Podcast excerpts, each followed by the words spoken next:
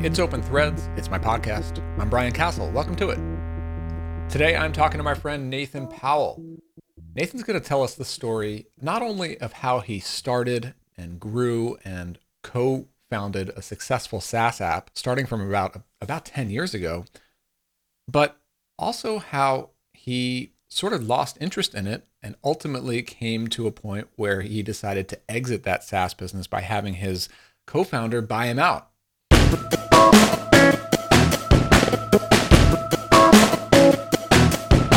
Hey, here's my real-time-ish update for you, and I'm recording this one on May sixth, twenty twenty-four. First, I just want to say that once and for all, the name of this podcast, I'm sticking with the name Open Threads. You may have noticed I had briefly renamed it there uh, in early twenty twenty-four. I was using the name Full Stack Founder. Well, long story short, I'm sunsetting that brand name and that website. It was a short-lived project that just didn't quite stick. So this podcast is back to its original name, Open Threads, from here on out. Okay, so uh, my... So as for my update, uh, you know, my main focus now continues to be Instrumental Products. That is my product studio where I partner with clients mainly on U I and U X work. And uh, I specialize in designing modern interfaces for SaaS companies. And I deliver my designs in the form of coded H T M L and Tailwind C S S templates and components. So that's the uh, the main Um, service that I've been working with a couple of clients lately on, and uh, it's something that I continue to uh, to really double down on the rest of this year. Other than that, I'm spending the rest of my time building out some new software products of my own to uh, to add to my small portfolio.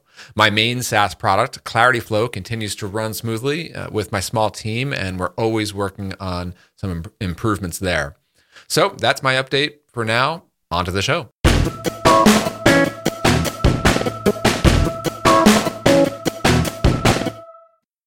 And then an interesting thing ha- happened after that. Nathan essentially quit the internet altogether for at least two years there. And we talked about his, his reasoning behind that and what he did with the time and where he's going next. He has since reemerged in, in the internet and in my Twitter D Ms, and he's sharing all sorts of cool ideas on, on what he's starting. We're going to talk about that in the next episode with Nathan. But for this one, I wanted to really get that backstory because I think it's a really interesting one. And it's really interesting to hear how, you know, actually successful bootstrap startups can run their course. Um, and we really heard, heard Nathan's personal story on that. I think it's a good one. I appreciate Nathan being so open about it. It's story time with Nathan Powell.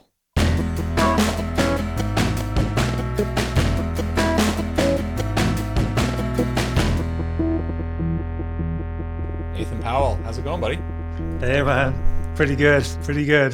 Yeah, it's great to connect with you again. We've known each other for several years now. And, you know, I just want to say, just right off the bat, I am like forever grateful to to you and Nusii, because I think that you guys were not the first, but one in definitely in the first batch of customers on Audience Ops back in the day. Yeah. And, and you know, definitely like helped that business like get off the ground for sure. That seems, it seems like a lifetime ago now that does. Yeah, yeah. I mean, I think you guys were probably within like the first five or ten early customers on that. So that, that oh wow, awesome. yeah, yeah, yeah, man. That, that does seem like a really long time ago. I mean, how long ago was that? I mean, what are we talking? Well, I launched that in twenty fifteen, and I think you signed on like somewhere right beginning in twenty fifteen. Okay. So, uh, funnily enough, somebody messaged me on LinkedIn two, three days ago saying they found the article that you'd done about Nusii, and I think I was mentioning the article on on the blog.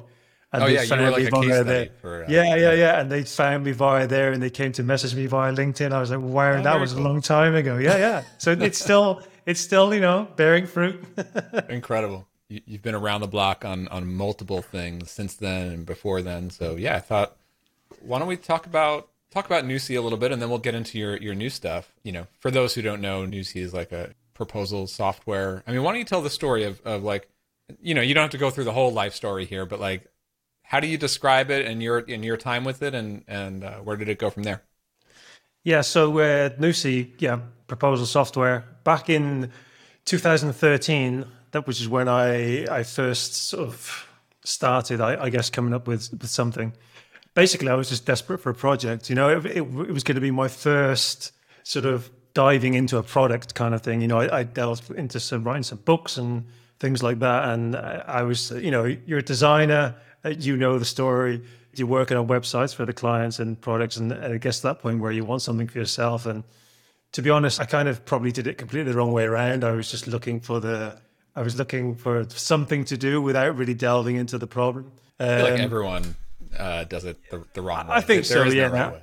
I think so, yeah. But your background, anyway, you're, you're a designer. Yeah, first. so is that right? yeah, I'm. So I was a desi- I'm a designer still, but I was a freelance designer for a good few years before I even started looking at Nusii. And, And one of the areas I was struggling with was creating client proposals. You know, I used to go the whole InDesign route and then create a P D F and then email it and then get them to sign it in some other system and stuff. And uh, so I was looking around at the time. And to be honest, there was only really Ruben's uh, BitSketch, of course. Everyone knows BitSketch, you know, the O G of proposal software, uh, at least in the creative side of things, and very little else.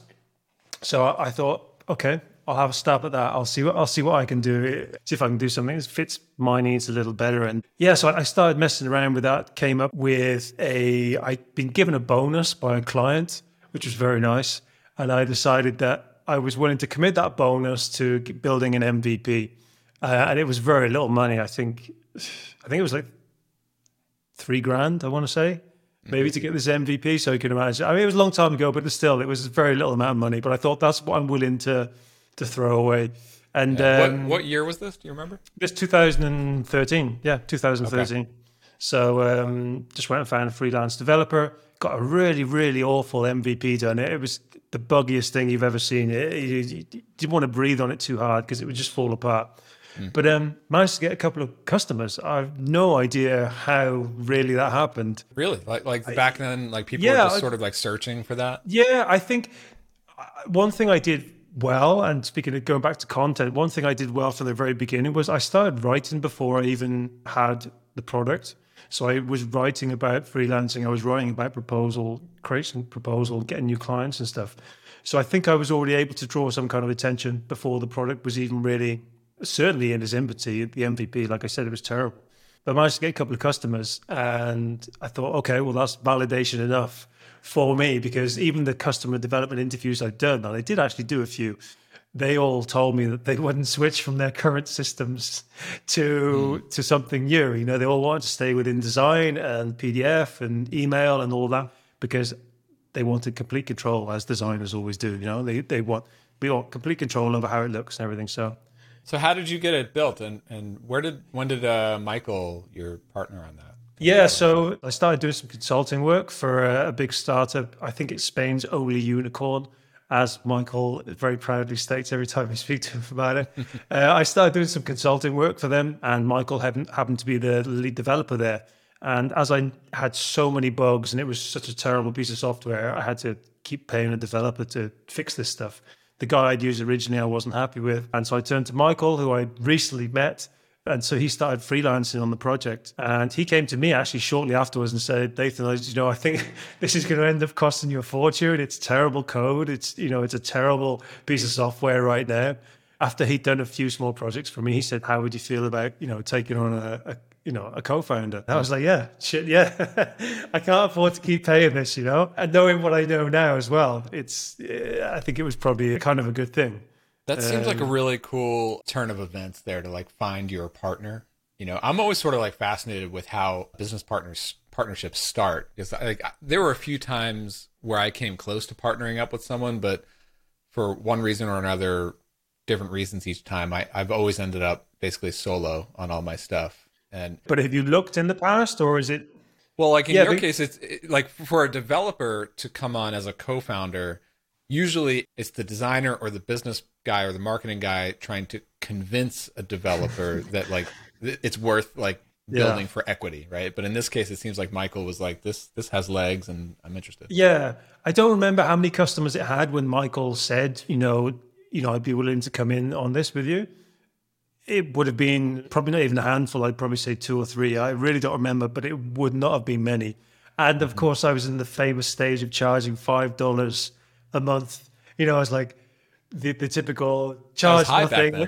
charge nothing and get hundreds and hundreds of customers. And, you know, the more you get, you know, the lower you can price it, all that rubbish that people put into your head, you know, when you're just started out. And that was what it was. Yeah. So we quickly, we're quickly able to take it from the original M V P to what became sort of V one. And again, thanks to content. And like I said, you know, later on, you you guys helped us out with that. But thanks to content, that was how we were able to build a customer base. And to be honest, it went, it was a SaaS. I wouldn't say it went quickly. It was definitely the, the slow ramp. But it, I think within within two years, we were probably both full-time. And I think for two sort of co-founders to be able to live off it in such a short space of time, I think that was...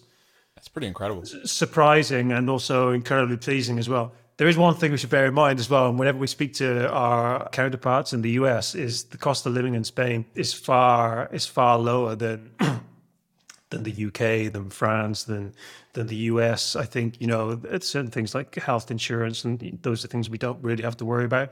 Yeah, so I mean, I guess def- it's lower, but it's not like you're in the third world, right? It's, it's not like... No, and particularly we're in Madrid as well, and Madrid is, yeah. is expensive, you know, it's the capital of Spain. So, that, I mean, that was definitely one caveat that we were able to live off it. But it was great because it meant, you know, we could put all our time into it, and we could, you know, I particularly could write more content. Back then, I used to do more podcasts, and I ran mm-hmm. up a couple of podcasts and those kind of things. So it was great. But um, I think after, I mean, we ended up having, I think we had customers in like fifty-four countries or something, about sixty wow. countries by the time, by the time I left, think, which is. I mean, aside from like content, uh, you know, and, and sort of like, so there, there was like content and S E O, but do you think that there, there was like the viral factor with Nusii, like people sending proposals and then seeing like powered by Nusii? Do you know, we were, terrible, terrible, terrible at tracking how we got customers. And so it was always far easier to say that everything came from content. That yeah. is the honest answer, because that was pretty much the only thing we ever really did. Don't get me wrong, we did experiment with a lot of things. We experimented as marketing, you know, we built a couple of other products. We bought another product as well, Tiny Reminder from Jane. Who, oh wow! Uh, I, I didn't realize. Know, yeah, I probably knew that, and, and I forgot. That's, yeah, that's awesome. that that came that came under the umbrella and became Nusii Reminder, and oh, so yeah. we, we did we we did do a lot of other things, but we were never really just that great on tracking where everything came from and where it went to, and all that stuff. You should know and should, even if it takes you a long time to figure it out, there should be a point where you get there, and I don't feel that we ever really got there. So, so I'm curious, like, because you're no longer at Nusii. We'll get to your your exit and, and all that in a minute, but I'm curious, like, during the time that you were working on Nusii, aside from you and Michael, did the team grow? No, we did experiment a couple of times. I was desperate to get another developer on board. Once things got to a certain level where, like I said, you know, we were both living quite well. I was desperate to take on another developer because being a designer, I want things to move more quickly. You know, I, mm-hmm. I want to get these features out, things that, that we can design in a in a few hours or a day or a week. You know, obviously, can take development, you know, potentially months. So I was I was very impatient in that sense and was desperate to take someone else on. We mm-hmm. did dabble with taking on a junior developer. We dabbled with taking on. Uh, we even took on a summer intern, which felt very grown up. No customer support help or anything like that? No, we just, we always handled customer support ourselves between the two of us because there was never, there was never that much. I think we definitely could have done a lot better job with all of these things. We definitely could have and should have delegated a lot of this a lot earlier on. Uh, I know you're a big fan of that yourself and, and just getting that annoying crap out. I'm really interested in right now. I, I guess I'm always interested in is like the, how the, the nature of the work changes as the business yeah. goes through different stages, right? Because like, you know, I'm I'm in a SaaS business now with ZipMessage, but it has never really grown. Like I haven't really been able to grow a SaaS business to the size that I had Audience Ops before. And that was a very different type of business. That like Audience Ops was a people service business. Like the, mm. the team kept growing and we had a process and all that. But I find with a SaaS, we're just constantly creating. We're always in creative projects. We're creating features. We're creating new marketing projects, and it's it's much less about like the process and. and but I think that. I think, but I think you're in a particularly lucky position here, or a, you know, a good position to be in, is that you're also you're touching everything because you're a developer or one of the developers, you're doing the design as well, you, you know, customer I, development. I do enjoy and... it because of that. I, I really like being like in the full stack, but it's also like so much more work. Yeah. But it keeps things interesting though, right? Because you, yeah. you're all, and it's easy to keep the passion up as well, I think, because you are seeing all the different areas grow. And then the areas that you don't want to be working on anymore, maybe, for example, customer support, uh, which, to be honest, I was never a, a huge fan of. Uh, Michael was always fantastic at it. That's what I wanted to ask you about. Like, so during the years that you were working on Nusii, obviously you have like the days where it's the startup, like you're just get the M V P, get the very first customers. But then there's like this next phase where you've grown the customer base to where you and Michael can both pay yourselves a full salary, right? Mm. That seems to me like a new phase of the business. What changes at that point? Every, everything changes and and kind of doesn't, because you're expecting it to stay the same. You're expecting to still be the designer, and he, Michael, is still expecting to be the developer. Yes, we've taken on extra roles that perhaps, you know, we'd never done before, support being one of them. I'd never done support ever. Uh, I'm not the most patient person either, so as you know, running support, sometimes you have to have infinite patience. And so everything changed in the sense that all of a sudden, because those designs I'd done could perhaps be waiting for months before they saw the light of day, or before the, you know, customers were able to get their hands on them. So for me, there was a really big shift, and I think it was almost, it's probably one of the things that took me to the end of, do you know what, I'm not so sure that I'm so passionate about this anymore, because I think maybe that whole initial excitement and passion and yes, this is, you know, we're growing this, we're both doing what we're great at, which is design and development.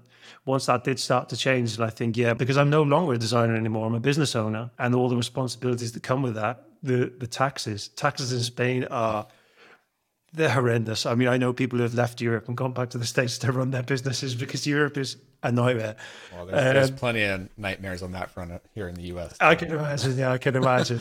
But just everything that's, that I was never been a part of before, you know, it brings those extra pressures and takes away from the joy, I think, of the reason that you started this, the reason that you wanted to build this business. And my idea was always was for, always to be a lifestyle business. You know, I, I never intended, uh, I never had the intention of, this is going to be something huge. We're going to get funding. We're going to, you know, we're going to have a board. That wasn't something that interested me. I, I wanted to get on my bike, riding in the mountains, and making enough money to to to make a decent living to support my family. Hey, real quick. This podcast is sponsored by Instrumental Products. That's my product studio, where I and my small crew, we take new product ideas from concept to launched.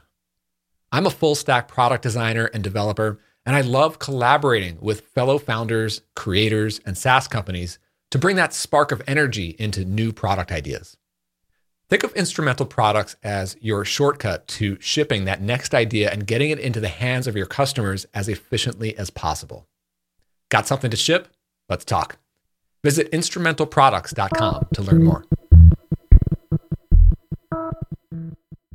So yeah, I mean, I guess that's a good segue into like the beginning of the end for, for your time on Nusii. I think it was, um, we both pretty much sort of taken our own individual roles as far as we could, as far as developer and designer.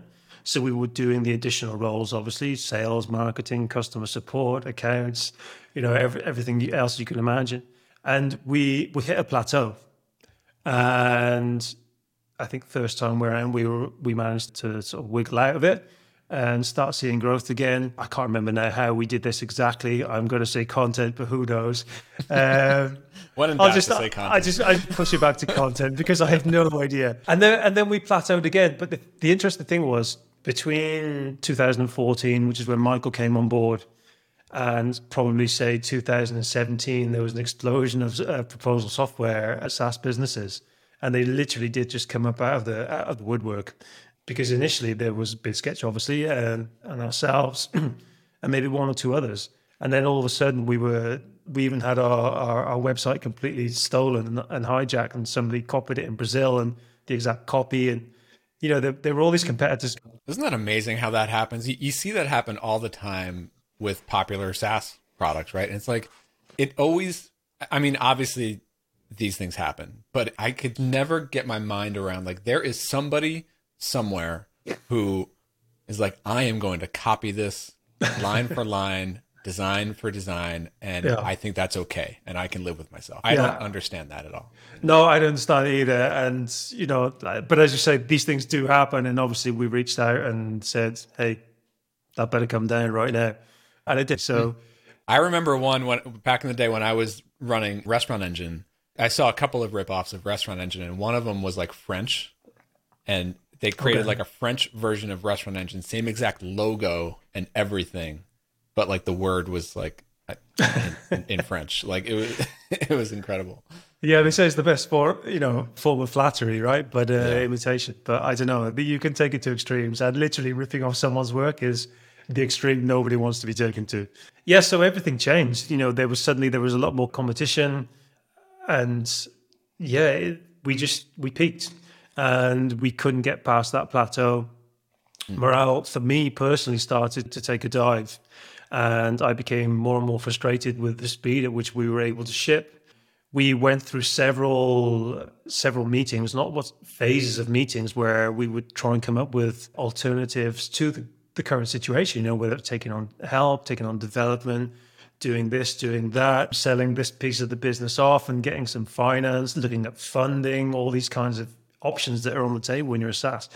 So those and, were all uh, just ideas that you were considering? These were all just that, ideas that we yeah. were considering to try and, in my mind, save the business mm-hmm. um, or save my passion for the business, at least. Because I thought, if we can't get past this this plateau, then I'm just not interested anymore. You know, this isn't why yeah. I... This is why I created a, a lifestyle business. You know, I have totally been there. Obviously, I, I came to the end of a few different businesses and, and ended up selling. But the one where I really resonate with that is, is probably the end of Restaurant Engine. I owned that for probably like four and a half years, something like that. And that was one where I just remember, like, we hit some, some sort of plateau, and I had tried a bunch of stuff, and then it wasn't working, and then I just lost the creative energy to keep trying new ideas. You know, yeah. This was like, I just, it's, especially as a as a designer and a creative person, like, there are only so many creative projects that you can really take on to to kind of create your way out of it. And and I mean, that includes marketing too, because like marketing is a creative that, like, there's creativity involved in that too. But if you're just hammering and it's not working, it, it I, yeah, and I think. And I think Michael probably felt a bit trapped in the, in the fact that, you know, he was the sole developer. And while we could have potentially taken on maybe a part-time developer, we weren't rolling in money. And of course, Michael didn't want to take on a junior developer because he didn't want to have to de- then dedicate the time to, you know, bring it, him up to speed or, or her up to speed on everything. And it was kind of, well, you might be gaining something, but then you're also sinking a lot of time and effort and all those things. So we, we just couldn't get to this place where we were both in agreement on how to move forward. And in the end, I just said, well, here's another option. And that other option is you buy me out and I disappear into the mountains. Was there no, what about like just selling it outright? Like he, he really wanted to stay? No, that, that was, yeah, that was one of the options. I, if I remember correctly, and funny enough, funny that this should stick in my mind, I came to the final meeting, in air quotes, with five five potential outs, you know, five options mm-hmm. to to move forward. One of them was to sell. Uh, one of them was for Michael to buy me out. And to be honest, I can't remember the others because those were the most, you know, those were the most poignant. And Michael was adamant that he wanted to continue. Michael was was adamant that he wanted to continue to pound on Nusii and to, you know, try and, try and get out of this and, and to keep growing it, because he was... He was completely the same as me, looking for a lifestyle business. He wasn't interested in funding, wasn't interested in growing something huge. It was just something that he could live off and support. So we kind of said, okay, then, uh, you know, I'll sell you my half of the business and we can go from there. So we kind of spoke to some lawyers and and, and got that finished up. And and that was kind of that. And I didn't really feel any regret. I didn't feel any any loss. I didn't, which was kind of strange because, you know, Nusii had been my baby. It, it had been... The original logos are still on Dribbble. You know, mm-hmm. if you go, you can see the original designs and they're terrible, but they're still there from two thousand thirteen, you know, and it's, it was something that grew from, I left in two thousand nineteen. So it was, you know, it was right. a fair few years. So I don't know, you know, what is actually okay for you to share or okay with Michael to share, but how does that sort of thing work for folks who are not really familiar with, you know, if you bootstrap the business and you had a business partner and the partner buys you out, what are the options or the terms or logistics to make that work? I mean, I have a few few friends who've done it, and it and it's yeah. like usually some like payment plan over over some time. Like, how well, we work? Only had one option because, like I said, you know, we had we had X amount of revenue, and it was fine for the both of us. But there was nothing in the bank that was sitting there saying, yeah, you know, we we got a year's runway here or whatever. So we had to, the only option available was, yeah, we're going to have to sort out some kind of payment plan. And it wasn't ideal. Obviously, the ideal would have been, here's a lump sum for you, because then with that, obviously, I could have gone off. I could have could have done so many things, mm. you know, started a new business. I've never really been in this situation, but could could there be like a, just a bank loan where he gets the loan and he, he pays off the loan, but but you get paid out immediately? Why weren't you there four years ago? didn't even didn't even occur to us, that option. Uh, or maybe it occurred to Michael silently and he never said anything. yeah, that, that that could have been at least an option to discuss. But it, the uh, the option we came up with, and to be honest, I mean, I knew the situation Michael was in. We, we certainly never ended on. We still speak almost daily, so we we still on great terms. So I didn't want to put him in any sort of, you know, a situation that would be stressful here for him. He's got family, sure. He's got a kid, et cetera. Same as me, but you know, I, I didn't want to. I didn't want to do that. So we kind of just agreed. Well, we'll do over. I think it was. I don't know. Can't remember how, how long a time period it was now with that monthly payment. And it seems like, from what I can tell, like outsider looking in, it seems like Michael's been doing a pretty good job with Nusii these next few years.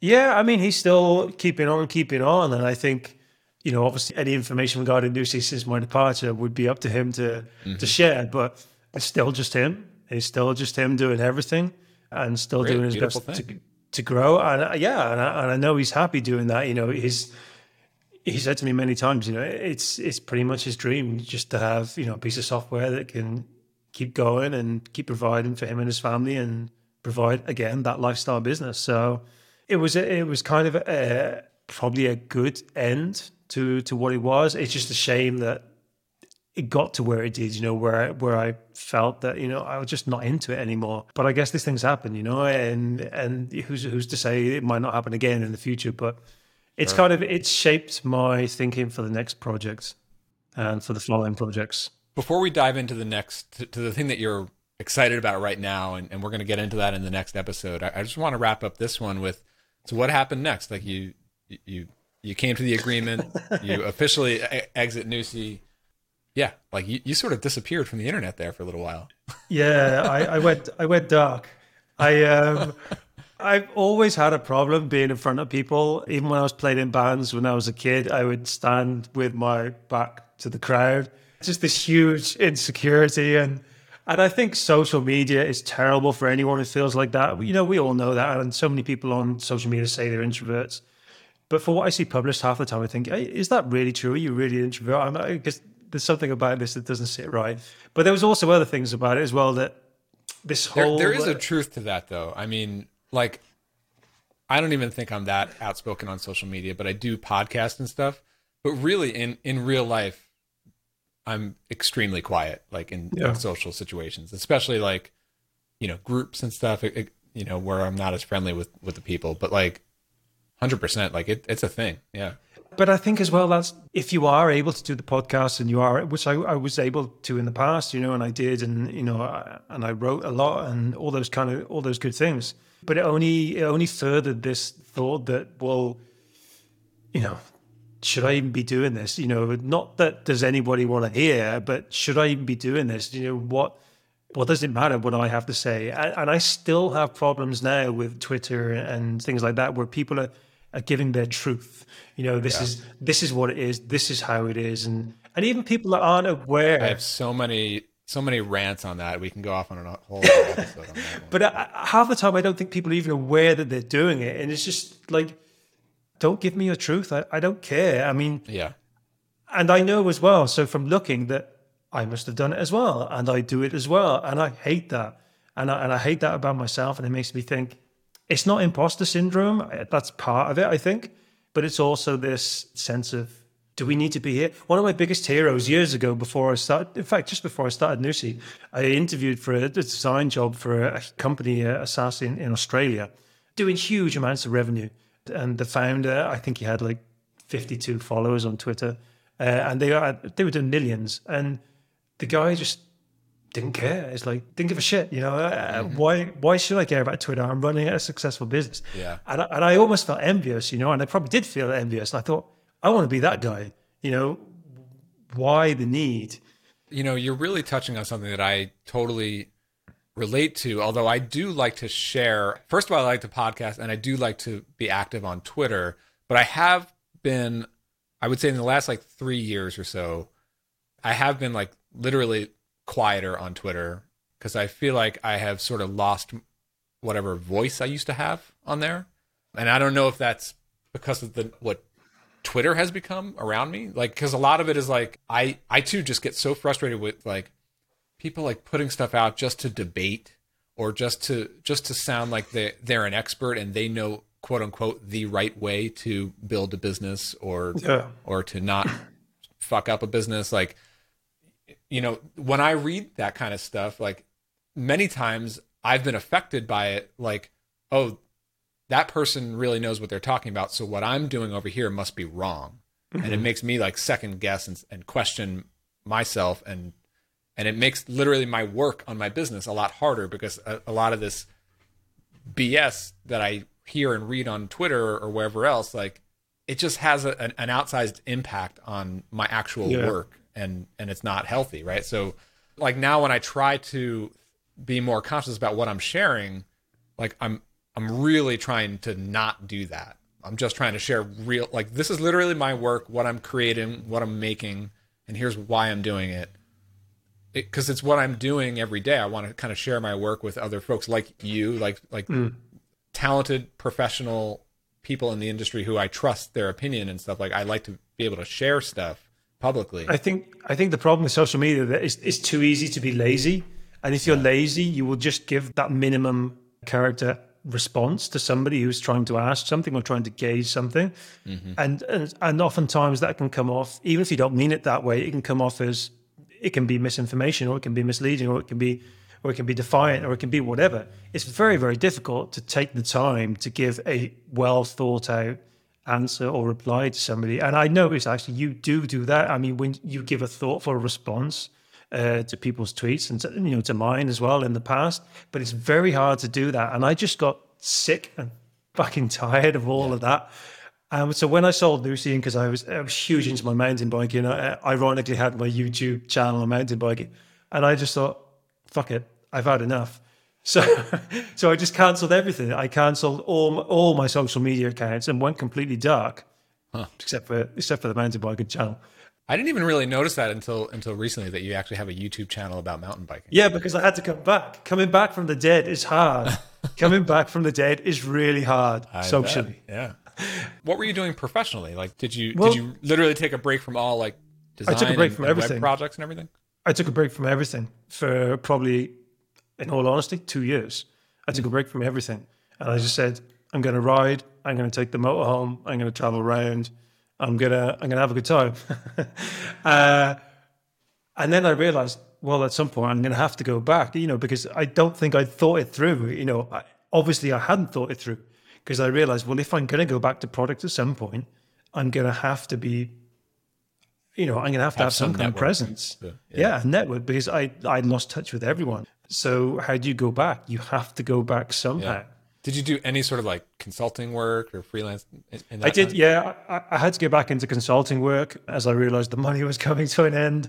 And if I want to build this, you know, this up next products and things, then obviously I need to get money coming back in. But even going back into that now and realizing that I'd burnt all my bridges, it's like, mm-hmm. well, now I have to rebuild all those bridges again and start reaching out to old networks. And how am I going to do that? Well, okay, I've got emails here and uh, maybe I can do it on LinkedIn. I think I kept LinkedIn because I literally saw no point in LinkedIn anyway. So I thought, well, what's the point in canceling it? So I was able to find old contacts there. But it's, yeah, I mean, back on Twitter from zero. And it's weird as well. But, and again, thanks to the perception that we have on social media and that I think inherently it's a pretty poisonous environment, this image of people we have that when somebody comes in with zero followers, that you know you're no one. So it's it's very hard to build back up again. I haven't like killed my Twitter account, but I do think a lot about like unfollowing everyone and just starting over. Like, I don't know. Again, that's that's another rant for another day. So the temptation is always there. Yeah. Well, we're going to continue this in, in the next conversation because you've got something cooking. You've got a new product yep. coming together. Yep. We're going to get into that. Good stuff, Nathan. Thanks. Cool.